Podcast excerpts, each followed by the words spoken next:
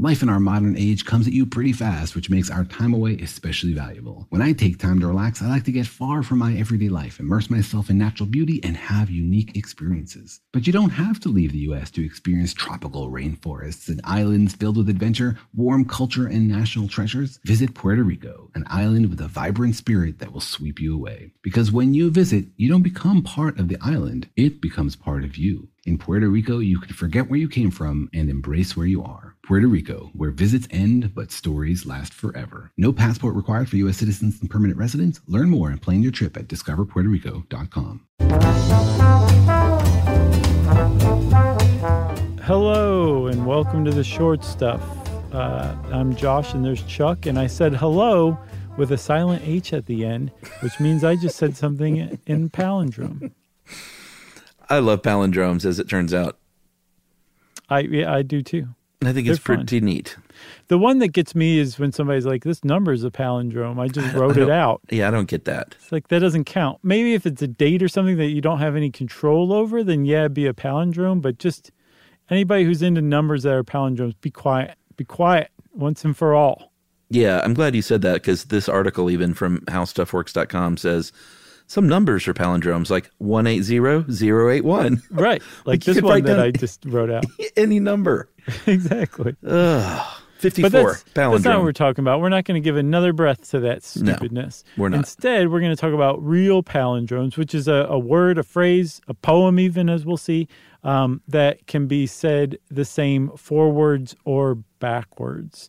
And apparently, Yeah. it comes from a little bit of Greek, who like the palindromes. Yes, the word uh, palin means back or again, Mm-hmm. and dromos means running or moving. So it's a word or a phrase that's running back on itself. Mm-hmm. And I'm I'm even going to go so far for me as to say I only like palindromes that are literal the letters backwards and forwards. Like they make the case in here, like some phrases like night after night.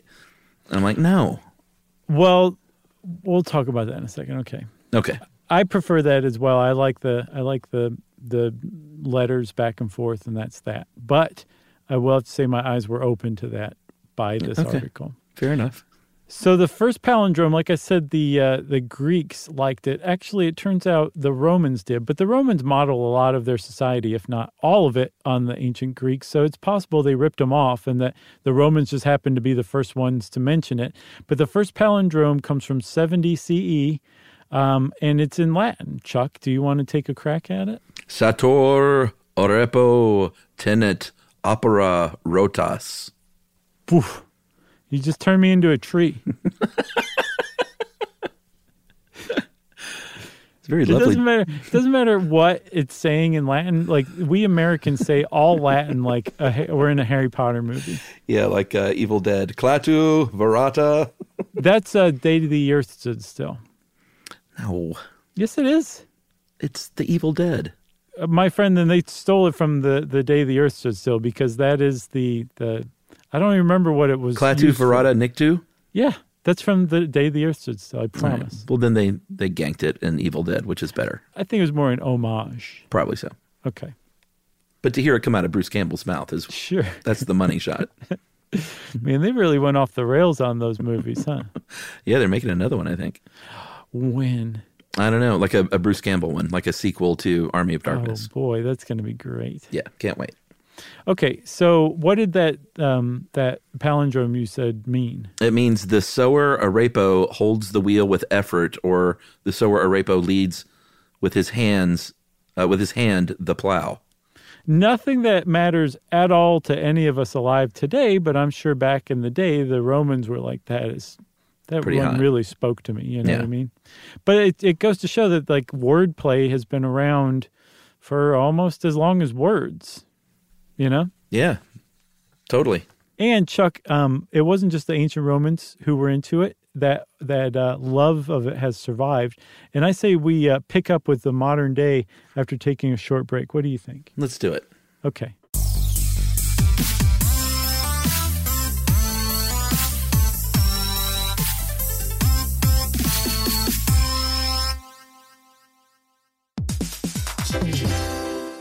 All right, game off. Let's pause here to talk more about Monopoly Go. Because in Monopoly Go, you can team up with your friends for timed tournaments where you work together to build up each other's boards. It's very nice.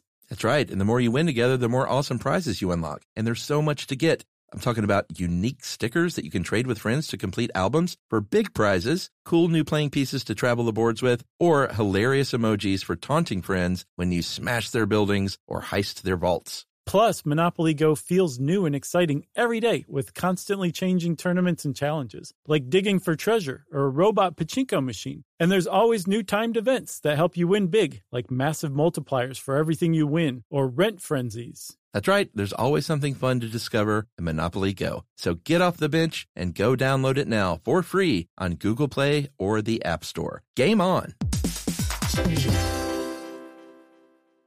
When you think about the future, what kind of technology do you envision? Whatever the future holds, artificial intelligence will undoubtedly be at the heart of it all.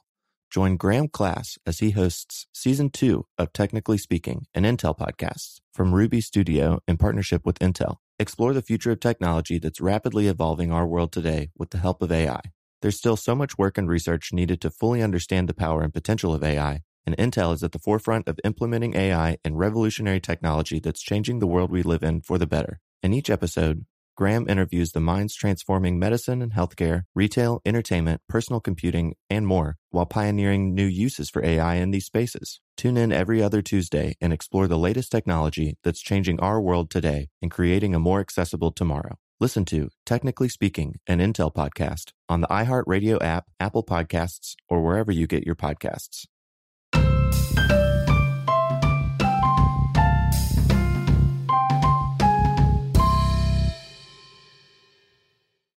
All right, we're back. And by modern day, of course, I mean the 1630s.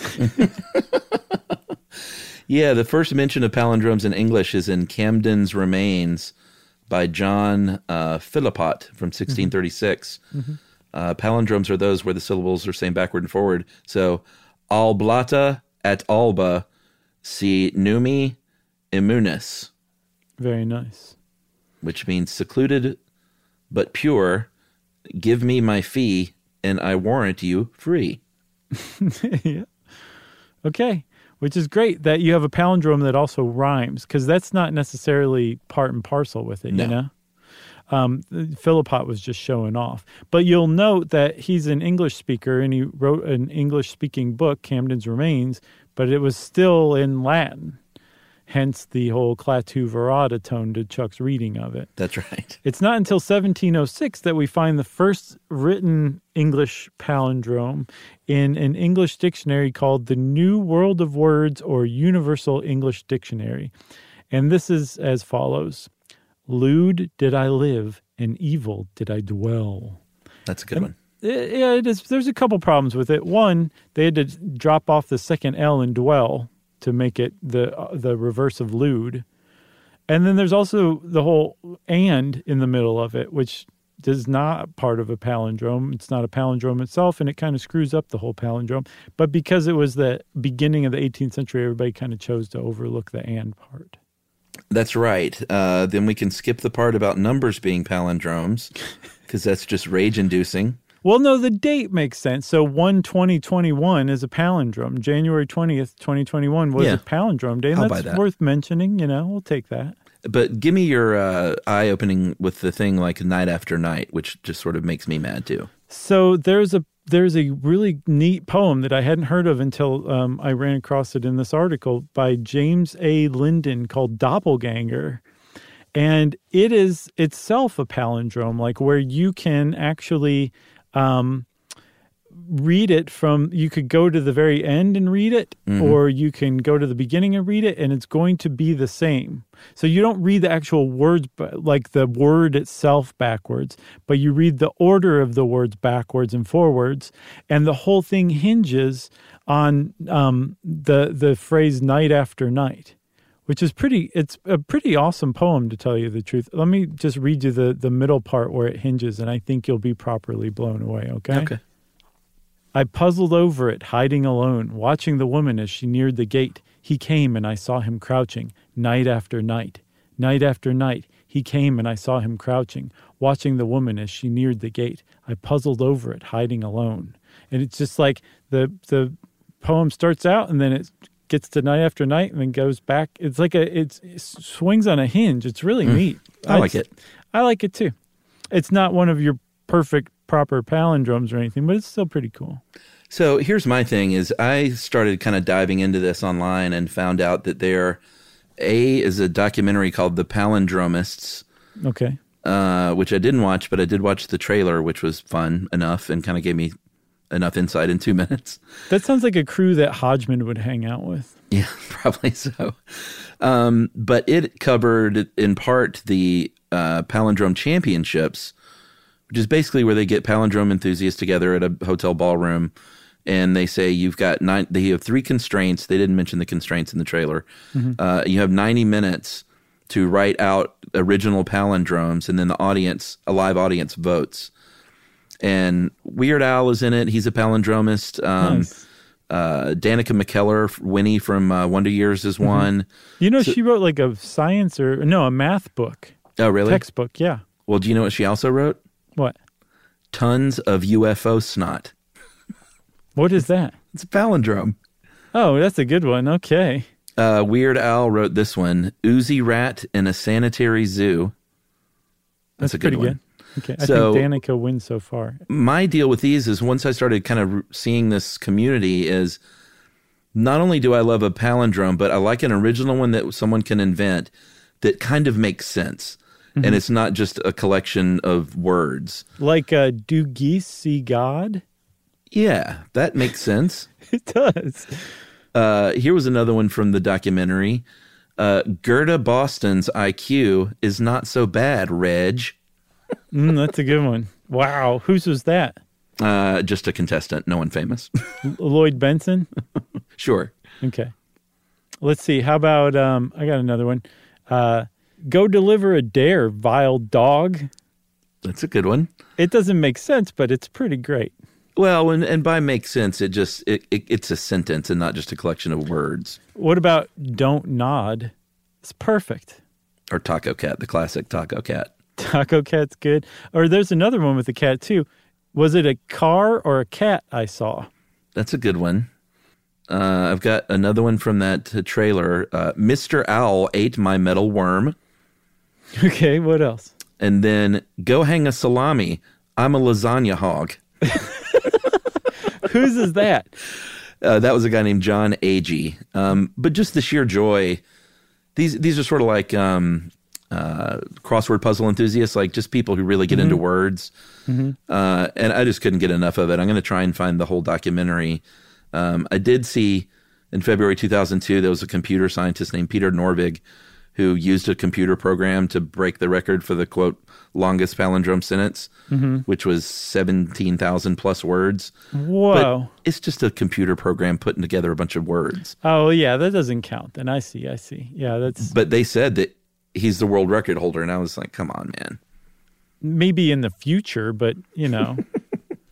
Jon Agee, by the way, is a um, children's book author, Oh, uh, a beloved one, according to the Penguin Random House website. very cool. I also found the longest word is a Finnish palindrome, which has uh, I think 19 letters. S A I let's P P. U. Well, I can't say it. Well, Come I'll try on. to.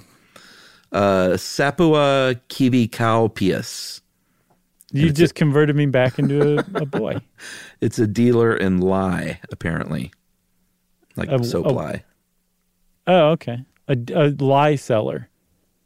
Yeah, I think so. Okay. Um, one last thing. Uh, Yumi always talks about this guy that she dated that used to mess with people. And um, whenever palindromes came up, he'd say, Yeah, my favorite one is penis sniper. And just wait for them to like go over it in their head. And they'd be like, Wait, that's not a palindrome. But you're sitting there thinking penis sniper. exactly. Yeah. Uh, Which I think yeah. this last one was pretty funny to me just because it was, well, two of them to me are very funny because they're so basic. One is Stella won no wallets Mm, that's good. at the big wallet uh, competition. Sure. And then this guy's like uh clearly a citrus street vendor. No lemon, no melon.